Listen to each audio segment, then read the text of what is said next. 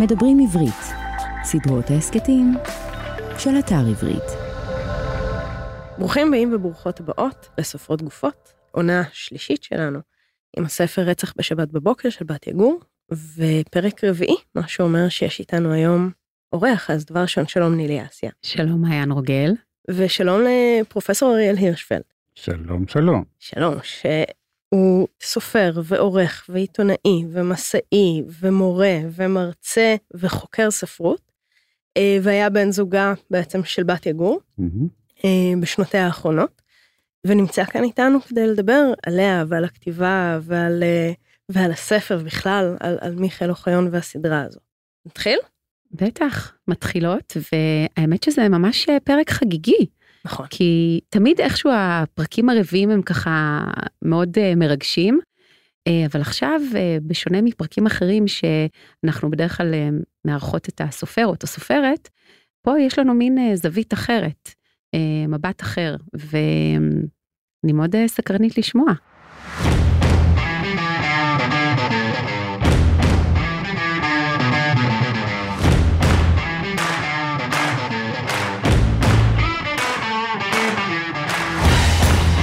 אז אריאל, איזה כיף שהגעת, אה, אנחנו מאוד מאוד שמחות אה, לארח אותך. ובוא נתחיל מהקל אל הכבד, מה את אומרת? יאללה. יאללה. אז אתה באמת בשנים האחרונות אה, חיית והיית בן זוגה של בת יגור, ותמיד עניין אותי לשמוע, לדעת בכלל מי היו ההשראות של בתיה. כלומר, ממי הייתה מושפעת ברמה הספרותית, הקולנועית, תרבותית. קודם כל, היא הייתה מורה לספרות. והיא הייתה מורה לספרות עד ימיה האחרונים. וההיכרות שלה עם הספרות הייתה קודם כל עם הקלאסיקה. והיא אהבה להגיד שרומן בלשי הוא בעצם טרגדיה מודרנית. ושבראש שלה יש סופוקלס והאסכילוס. אבל היא הייתה אדם תרבותי באיזה מובן חי מאוד, כלומר, היא קראה בלי סוף, במהירות עצומה, וכמויות עצומות של ספרים. היא קראה גם את כל הקלאסיקה, כלומר, דון קיחוט, אה, מלחמה ושלום, פלובר וכן הלאה, וגם ספרות עכשווית. מה שאפשר לה בסוף ימיה גם להיות מבקרת שבועית בהארץ, דבר שהיא מאוד אהבה לעשות. היא עבדה תמיד למחייתה, וכשהיא הפסיקה להיות מורה בפועל בתיכון, בסוף שנות התשעים, היא נהייתה מבקרת ספרות בהארץ, ויצא אפילו ספר של מבחר מתוך רשימות הביקורת שלה, שנקרא מבלי דלג על דף. זו שורה של אלתרמן. Mm-hmm. בתוך קריאת הספרים ואהבת הקולנוע ואהבת בכלל האומנות שלה, היא אהבה קריאת בלשים באופן מיוחד. והבקיאות שלה בזה הייתה של מומחה ספרי בלש. כל הקלאסיקות האנגליות והאמריקאיות והצרפתיות, כמובן אגתה קריסטי וזה, אבל האהובים עליה והנערצים עליה, שגם השפיעו עליה חזק, היו ז'ורז' סימנון וריימונד צ'נדלר. כן. ואולי יותר ריימונד צ'נדלר. פיליפ מרלו, זה האהוב שלי. בדיוק. ברור, ברור. ופיליפ מרלו או, הוא חרוט ממש בדמיונה כשהיא כותבת את, ה, את סדרת הבלשים שלה. עכשיו המעניין הוא זה שהספר, אני הכרתי אותה היטב שנים רבות לפני שנהיינו בני זוג. נהיינו בני זוג רק 11 שנה. איך הכרתם? הכרנו באוניברסיטה. Mm. כשהיא באה ללמוד... באוניברסיטה העברית בירושלים. כן, באוניברסיטה העברית בירושלים ישבנו יחד בסמינר בספרות חז"ל, אצל הפרופסור פרנקל, ובפינת החדר ישבה אישה יפהפייה והציתה סיגריה, וניגשתי אליה לבקש סיגריה. מזה... And the rest is history. בדיוק, אבל כל השנים היינו ידידים. אמנם מאוד מאוד טובים, אבל היא הייתה נשואה, ועוד שנים רבות היא הייתה נשואה, והידידות הייתה ידידות יומיומית, אבל גם עם בעלה באותם ימים, והילדים שלנו, הם גדלו די במקביל. מדהים. Mm. כשפגשתי אותה, היא הייתה בראשית ההיריון עם בנה השני. Mm-hmm. ו... יש לה שלושה ילדים. יש לה שלושה ילדים, מהמם. כן. ורק אחרי שנים אחרי שהכרנו, היא התחילה לכתוב, והתחילה לכתוב בסתר. זה מעניין מאוד. היא הייתה כבר בת 37, מהמם. ועד אז היא לא כתבה מילה, חוץ מהערות על עבודות uh, בבית הספר. והחלום שלה להיות סופרת היה חלום כמוס. היא לא דיברה עליו, משום שהערצת הספרות הייתה כל כך עמוקה בה, והסופרים הגדולים, כמו המלחינים הגדולים, כמו בכלל האומנים הגדולים, היו אלוהיים בעיניה, כמו בעיני האיטלקים. ולעשות את המעשה שעושים עגנון או פלובר, לא נראה לה Hmm. שהיא מסוגלת לעשות. אז בדרכה הערמומית, היא החליטה לכתוב בלש. Hmm.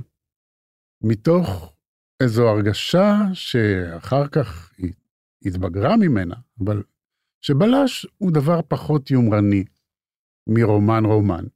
בעצם כך חשב גם סימנון. צ'נדלר לא חשב כך. לא. ו...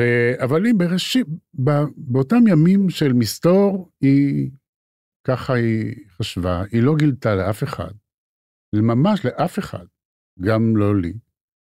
היא רכשה מחשב, כזה מחשב של פעם, מהמחשבים הראשונים, על הצג האותיות היו ירוקות,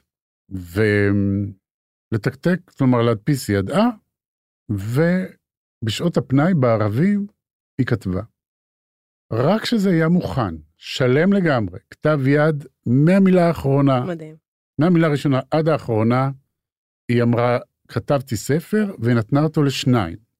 אחד לשכן שלה, שהוא חוקר ספרות בעצמו, דגול, דוד ויינפלד, מהמם. השני הוא אני. וקראנו את זה, וזה רצח בשבת בבוקר? וזה הספר הזה, כן, מהמם. זה רצח בשבת בבוקר. מהמם. והספר היה מושלם, וואו, הספר מדהים. היה מושלם. וואו. זה רומן, הוא כמו שאתן קוראות אותו היום. יש מילה יותר, מילה פחות, אבל זה. זה לא, לא היה מה לערוך בו. זה שכתוב בראש יגאל שוורץ, עורך. הסדרה, זה משום שהוא קיבל את זה ושמח להוציא את זה לאור בכתר, וזהו. הוא לא עשה עם זה, הוא הבין שזה לא, זאת לא כתיבה שדורשת עורך במובן שהיום, אה, כן. שלפעמים, אני יודע, כמו פרי, שאומר אולי תוסיפי דמות, אולי תורידי דמות, אולי תרצחי עוד מישהו, או דברים כאלה. לא, לא. התיישב איזה... זה בדיוק. וגם הטון, וגם האופן שבו הדברים מובלים. מדהים. ומי שקרא באמת גם את סימנון, וגם את ריי צ'נדלר, פקד מגרה, שהוא אחד ה favorites שלי, אבל אני, אני חייבת להודות שאני כמו כנראה בתיה, פיליפ מרלו הוא, ה... הוא. הוא עמוק בליבי. יש, זה לא, יש גם קשר בין מרלו ואוחיון. זה, יש לי שאלה אז על זה. בוא בוא נדבר רגע על... חכי חכי. כן. על כל פנים, אמ, העובדה שהספר היה מושלם, ואני לא מומחה לבלשים, בזכותה נהייתי בקיא הרבה יותר, ולמדתי על זה באמצעותה, אבל היא הרגישה אותם בדם. היא הייתה נכנסת לסרט שלא ראתה מעולם, והייתה אומרת לי, בשנייה הראשונה, זה זה זה, זה יעשה את זה, זה יעשה ככה, וזאת כמו תמות, בלש. כן, וזאת ברור. תמות, והחפץ, ממש, משום שהקשב שלה אל הדברים היה ערמומי מאוד. זה כמו שאנחנו תמיד אומרות, שמה שמיוחד בבלשים, שיש להם הרי כוחות על, הם רואים מה שהאנשים הנורמליים הרגילים לא רואים, מהמם. ואז הם עושים את החיבור של הנקודות. אז אני אז רוצה בעצם היא הייתה כזאת. אני רוצה לשאול בדיוק בתוך ההקשר הזה, זאת אומרת, מהמם. הדמות של מיכאל אוחיון, אחד מהדברים שמאוד מייחד אותו, זה היכולת בעצם להיכנס לתוך איזושהי קהילה, איזשהו מרקם חברתי, ולפצח את כל, ה, את כל מהלך הפשע משם, מתוך האנשים והקהילה. עד כמה הדבר הזה באמת היה איזשהו כלי שלה, עד כמה זה הגיע מתוכה. לגמרי. קודם כל, רצח בשבת בבוקר קשור בבעלה עמוס גור, שהיה פסיכואנליטיקאי וחבר נכבד באגודה הפסיכואנליטית הירושלמית, Hmm, ובזכותו היא הייתה עדה גם לשיחות הרכילות של, מהמם. של האגודה הזאת, שהיא לשכה סגורה קצת כמו של הבונים כן. החופשיים, וגם הכירה את כל חבריה. והיו להם כינוסים ומסיבות וכן הלאה. והייתה לה גם אהבה גדולה למדיום הזה של הפסיכואנליזה, וכמה מן המטפלים הדגולים של המכון הזה אה, היו נערצים עליה. אבל היא לגבי כל קבוצה סגורה, ובראש ובראשונה המשפחה. אני חושב שהמודל, המודל הקמאי שמפעיל את ספריה של בתיה הוא המשפחה. מהמם. והדברים הנאמרים והלא נאמרים שבה. והעובדה שבכל משפחה הרבה דברים לא נאמרים, וחלקם מהותיים מאוד, עד שאם היה הכל נאמר, כל המבנה היה מתמוטט. ואחד המשפטים האהובים עליה מאוד, מתוך שיר משמר של אלתרמן, זה הצירוף רחש חשדות ודבר אשם. שאת זה היא הייתה אומרת ככה כחלק מלשונה אחרי כל ארוחה משפחתית. שזה, זה. מצוין, זה שמה מצוין. שמתרחש שם זה רחש חשדות ודבר אשם. כן, וכן, זה נהדר. מושלם. כן, זה, ואגב, בכלל, אלתרמן ישב לה בראש ומילא עונה שלמה. הוא היה יוצא לה כחלק מהשפה. ממש, כלומר, צירוף פה, מילה שם, גם מילים נפלאות, כן? כמו פתאום מילה עד, או דבר כזה. באחד הראיונות של בתיה, היא אמרה, אני מיכאל אוחיון בגוף של אישה. הוא צמח כמוני, לאט וביגיעה, עד שכבש את מקומו. יצא לך פעם לשאול אותה, למה היא החליטה לכתוב את מיכאל אוחיון ולא את מיכאלה אוחיון? כלומר, הרי היא אישה, טבעי, או ניתן לחשוב שטבעי שהיא תרגיש יותר קל לכתוב גיבורה בלשית אישה מאשר גבר. מדוע היא החליטה בעצם לכתוב גבר? שאלת אותה פעם? אתה יודע על הבחירה הזאת? אני יכול לדבר עליה, אני לא שאלתי אותה כך. קודם כל היא אהבה גברים, ואהבה את עולמם, ולא ראתה פער מאוד מאוד רדיקלי ביניהם, חוץ מעולם ההתגנדרות והאלגנטיות והבגדים והליפסטיק והדברים האלה. ומהבחינה הזאת היא מאוד עכשווית, דווקא היום. מהמם. כלומר, שכאילו התחפושת, אני מגזים במילה הזאת, אבל כאילו הכיסוי הוא זה שעושה, ושיש איזו מהות אנושית, אמ, גם שכלית וגם אמוציונלית, שהיא לא מאוד שונה בין המגדרים. זה דבר ראשון. דבר שני, היא אהבה את הדמויות האלה, השותקות, המסתוריות האלה, שגם בקולנוע. כלומר הגילומים שלהן בקולנוע, אמנם את צ'נדלר לא עשו טוב בקולנוע. רוברט מיצ'ם עשה אותו כן. ב-Farewell My Lovely. וגם את ב-The Long Goodbye עשה אותו נכון. אליוט גולד, אבל זה עם המון עיבודים והמון שינויים, נכון. זה לא זה. נכון. זה לא, זה לא פיליפ מרלו, כמו שהיא ראתה אותו, וגם לא כמו ש... אני חושב, לא כמו שהוא, אם מהמם. יש דבר כזה. אבל היא רצתה שזה יהיה גבר, גם משום שהיא לא רצתה לעשות שם מהפכה פמיניסטית. היא רצתה לכתוב בלש קלאסי, עכשווי, מקומי, עם הפרויקט הגדול של לפצח קבוצה ואת הסודות שלה. ואני חוזר לכן לקבוצה הפסיכואנליטית של רצח בשבת בבוקר, שבעלה הראשון, עמוס, היה במובן זה המרגל שלה, בלי, בלי ידיעתו. והיא השתמשה בידע שצמח מתוך החיים איתו ומתוך ההיכרות איתו, אבל זה היה כמובן- התחקיר שלה. זה מאוד מורגש עד כמה זה אורגני. זאת אומרת, נכון. כמה נכון, זה, מרגישים את זה, מריחים את המקום. נכון. מהמם. אבל הרומן לא כתוב נגדו. מהמם. כמובן, זה לא, זה לא כך. זה רומן שעוסק גם בערך של הקבוצה הפסיכואנליטית, וגם לאפשרות שיש שם חטא, מהמם. ושיש שם פשע כמו בתיבאי של סופוקלס. וגם השאלה מהו החטא, מהו הפשע בתוך הספר הזה, היא מאוד מעניינת. מאוד. והיא גם נזהרה מלעשות מזה רומן מפתח, משום שהיא ידעה שהירושלמים ישר יגידו, הוא זה אני ואני זה הוא. כן. כמובן שהם גם אנשים רצו להגיד, זה זה הוא, זה זה הוא, וכן הלאה. המודל היחיד שהוא ממש, היא רצתה שהוא, להביא אותו במלוא ה... כלומר, ההוד שלו זה גומפל. זה היה פסיכונטיקאי זקן שהיה אבי הדור ההוא. הוא היה ה... זה ההילדסהיימר שלנו. זה ההילדסהיימר. כן. הילדס. הילדסהיימר. אמ, כן, זה הילדסהיימר. ובאמת השאלה איך לקרוא לו בספר. כי גומפל גם תפוס, וגם זה לא שם יפה לספר. לא, עשתה אותו יקה, נחמד לא, כזה. יקה, ברור שהוא. יקה.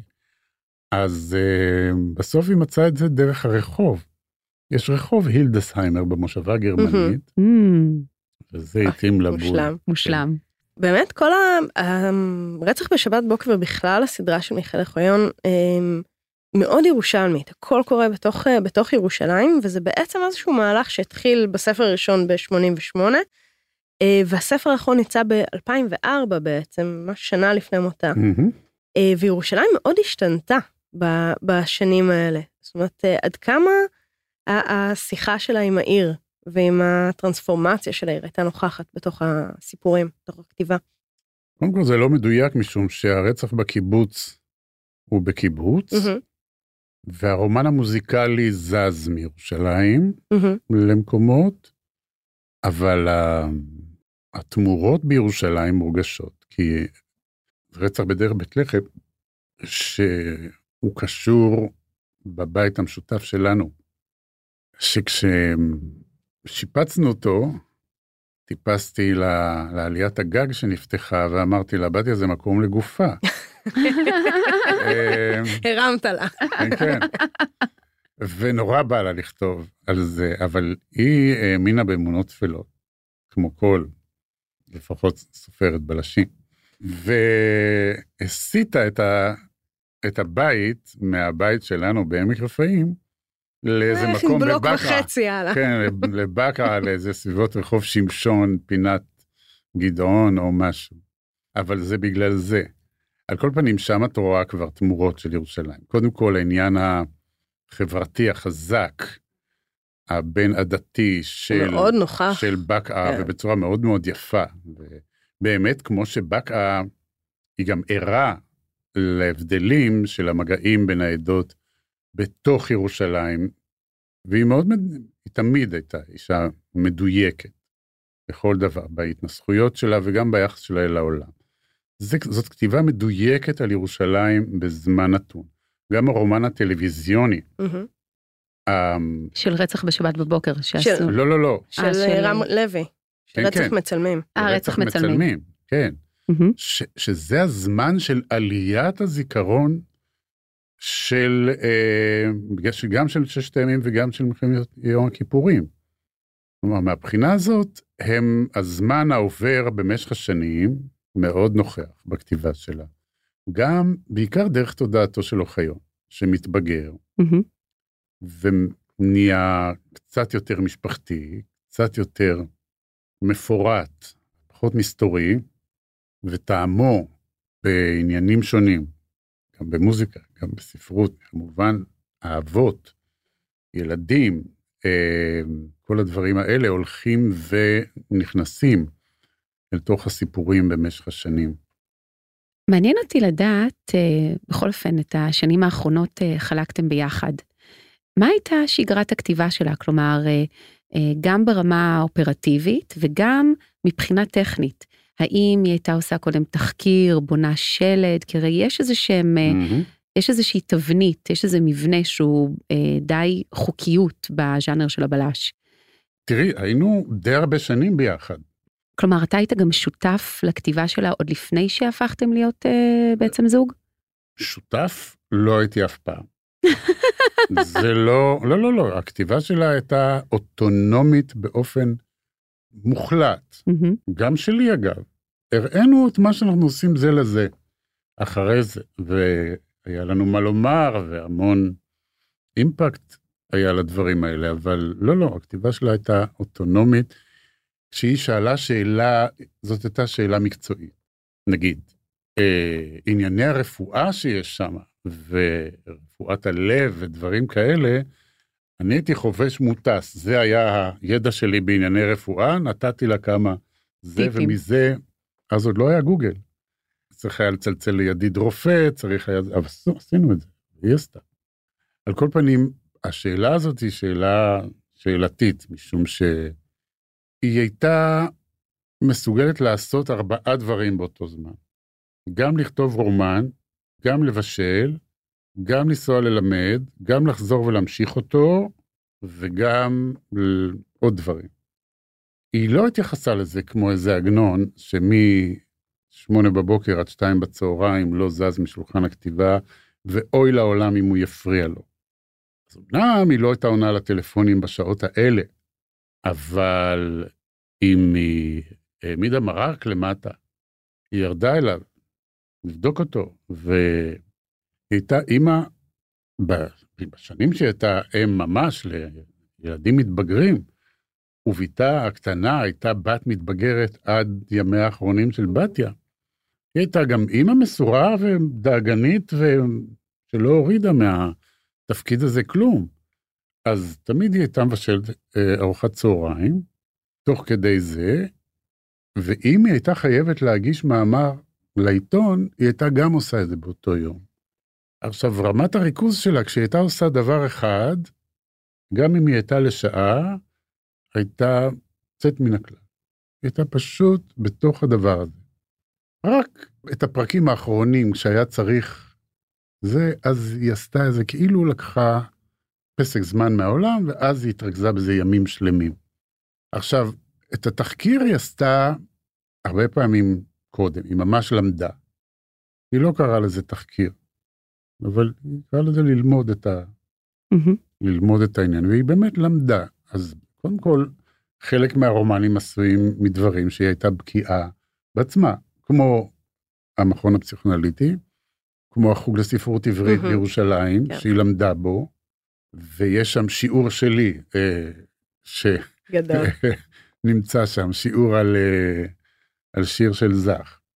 אבל זה, למשל, המזכירה שם. כל מי שלמד באותן שנים הכיר את אהובה הזאת. והיא הייתה ממש כמו צרברוס בפתח השאול.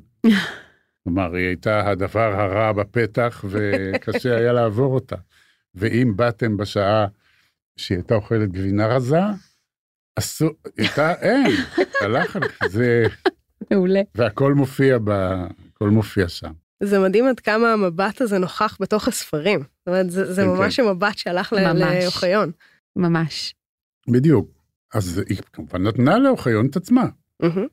והמבט שלה על העולם הוא באמת מבט אה, שיש בו צד בלשי. אבל גם מאוד חומל, גם מאוד חומר, אבל גם, של, גם שלו זה ככה. נכון? כן, הוא מאוד וגם של- רגיש. אגב, גם של אה, פיליפ מרל. נכון, נכון. הוא לא פוארו כזה. כן. הוא לא, לא, לא. עסוק הוא בטלטל מעורב, שלו. נכון, זה בדיוק מה שאני תמיד אומרת, זה הבלש הפיל נוארי, זה הבלש המודרני שהוא מעורב רגשית בחקירה, החקירה משנה אותו, היא נכנסת לו ללב, זה לא מין כזה פותר את החקירה כמו בצורה אנליטית, לוגית, כמו משוואה מתמטית, זה, נכון, זה יש שם אנושיות, זה לגמרי. גיבור קיומי. נכון. אני רציתי לשאול אותך, דווקא מה- מהמבט שלך כחוקר ספרות, על, ה... על איך אתה רואה את הרומנים האלה של בתיה, את כל הסדרה הבלשית שלה, וה- וההשפעה שלהם על הספרות הישראלית ועל החשיבות שלהם. טוב, קודם כל עובדה היסטורית בולטת שמהרגע שהיא פרסמה את הרומנים שלה, נהיו רומנים עבריים בלשים, שולמית לפיד וכן הלאה. והמוצלח והמקורי שבהם והמרתק שבהם זה דרור משעני. נכון, דרור משעני היה ידיד שלה בסוף ימיה. וברור שהוא למד את בתיה גורו. הוא גם מלמד אותה. כשעכשיו הוא מלמד את זה באוניברסיטה. וברור שאברהם אברהם, הושפע. טייק אוף נכון, של הדבר הזה, והולך הלאה יותר יותר, אבל אם חלק מהפרויקט שלה, שהוא בסופו של עניין, הרי ברור שהספרים שלה הם לא של צ'נדלר. כלומר, אין בהם את התחושה שהעניין, לפחות במסגרת המצומצמת, הביא מזור לעולם. ואצל דרור משעני, גם העובדה שהבלש עצמו הוא לא הבלש, אלא לפעמים הפקידה שעל ידו אמרה לו, ו... או איזה דבר mm-hmm. כזה פותר לזה. כלומר, הוא גם מוריד מהבלש את כל היפעה הרומנטית שעוד יש על מיכאל אוחיון, אה, ועושה ממנו אברהם אברהם, בצורה קצת, אה, במובן מסוים יותר טיפולוגית וארכיטיפית מאשר בתיה עם מיכאל אוחיון, כי מיכאל אוחיון, טוב, זה נכון שזה בתיה בגבר, אבל, כלומר, אם היא הייתה באמת גבר, אז היא לא הייתה גבר נשי. היא הייתה כזה מין... מענץ'. הוא, כן, אבל הוא צרה, הוא, הוא חתיך, הוא נראה טוב, הוא... אני, אני התאהבתי בו, בצדק, כן? ברור. אני, מהפרק הראשון שהקלטנו, אמרתי למעיין, I'm falling for him. כן, כן. ועכשיו, בשליש השלישי, שגיליתי גם שהוא דובר צרפתית, בכלל. זהו, I'm his. כן, אז אה, הוא גם, אבל הוא, הוא בהחלט היה חשוב לה, גם עם המרוקאיות שלו. כי היא חשבה, אני חושב בצדק גמור, שהפער העדתי הוא לא פער מהותי. הוא לא נוגע בשום מהות אנושית, תרבותית, יותר עמוקה מאשר העדפה של חריים על דג אחר. היא ראתה בדתיות הישראלית משחק תחפושות מרושע ופוליטי באיזה מובן לא רציני, הייתי אומר. לא שהוא לא נוגע בשלום הפוליס, אלא במשיכת השמיכה לכל מיני כיוונים. יכול להיות שבחלק מזה היא הגזימה, ושהעניין שהיא ראתה הוא אידיאלי מדי, אבל היא רצתה שהבלש יהיה מרוקאי שאף אחד מסממני הדיבור הישראלי על מרוקאים לא יהיה בו. Uh, עכשיו, קודם כל היא הכירה לא מעט מרוקאים כאלה, משום שזה... הרי ברור שרוב הסטיגמות הישראליות הן איזה מין דבר, טוב, זה לא המקום לסגור איתו את החשבון, אבל הם, דבר מלאכותי ומשונה מאוד גם, והוא לא לגמרי פשוט לפי הנוח. מהמם. ולא תמיד יש זיקה הולמת בין הדברים האלה. עכשיו הדבר הזה כמובן פגע בהם הרבה יותר ממה שיקים פגע ביקים, המרוקאי סכין, ו... וזה זה קומם אותה מאוד. עכשיו גם אני הכרת, אני למדתי צרפתית והייתי מאוד מצטיין בזה, אני עדיין, אבל אני למדתי את זה ממרוקאים, Hmm, מורים, וגם לשון ממורים ממוצא מרוקאי, שלא הייתה שום זיקה ביניהם לבין הדימויים האלה האידיוטיים. וזה זה מה שהניע אותה בדבר הזה. היא רצתה שהוא יהיה מיכאל אוחיון, וזה שהטיחו בה אחר כך איזה פשוט יקה עם שם אה, מרוקאי, זה לא נכון. אה, אני חושבת שגם בגלל שהיא הציבה אותו, גם אה, אמרתי את זה בפרק הראשון, בגלל שהיא הציבה אותו מול הקבוצה של ה... של את יודעת, היקים. של היקים, את יודעת, אה, מגיעים מאירופה, זה עוד יותר מקצין את זה. כלומר, זה עוד יותר מדגיש את זה. בעיניי זה, זה גאונות. נכון. אמ, בפרק האחרון בספר, בעצם אחרי שאוחיון מפצח את התעלומה, הוא יושב עם אה, הילדסהיימר, והוא שואל אותו איזושהי שאלה מוזרה. אתה זוכר את השאלה הזאת? השאלה היא הולכת ככה. למה התכוונת כשאמרת בקשר לגיורא ביהם שהארגנטינאים זה משהו אחר? אני הלכתי אחורה בספר, ניסיתי להבין על מה, מה פספסתי וקראתי את זה בכזאת, אה, את יודעת, עם אה, שימת לב לפרטים, להכל וזה. לא משנה שהכל יתהפך עלינו בסוף, כן? אבל אמרתי, מה אני, מה אני לא מבינה? יש לך את התשובה?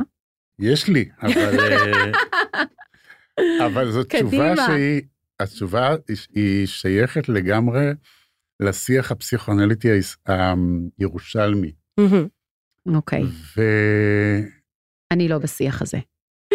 והיא בעצם לא רלוונטית לספר. זאת אומרת, זה צריך להישאר כמו שאת שואלת את עצמך, מה לעזאזל פירוש, פירושה של הזה, וזאת במין, כמו שהוא כזה מין הילדסהיימר, זה מין תשובה של ספינקס, Hmm. או של אורק, זן. חידה כזאת, כן. אבל אני, אני לא אשאיר אתכם עם הלשון בחוץ. בשיח הפסיכואנליטי הירושלמי, הפסיכואנליטיקאים יד- ילידי דרום אמריקה, קרובים ליונג, והם יונגיאנים, והיונגיאניות הזאת, עם הארכיטיפים, והאם הגדולה, וכל הדברים האלה, אין דבר שפסיכואנליטיקאים פרוידיאנים לא מתנשאים עליו יותר מהדבר הזה. כלומר, אוקיי. הדרום אמריקאים זה דבר אחר, ארגנטינאים זה דבר אחר, לא נדבר על זה. ברור, נהדר. זה נהדר, זה נפלא. בקיצור, נפתרה התעלומה נפתרה האחת. התעלומה האמיתית, האמיתית. אמיתי.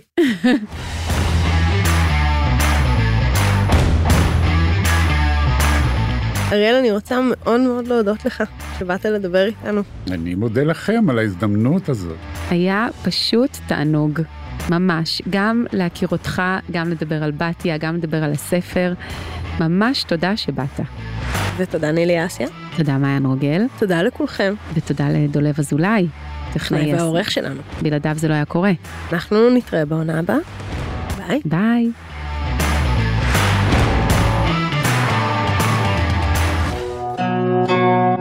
האזנתם לדברים עברית. סדרות ההסכתים מבית אתר עברית, חנות הספרים הדיגיטליים, מודפסים והקוליים הגדולה בישראל. ספר זה וספרים נוספים מחכים לכם באתר עברית.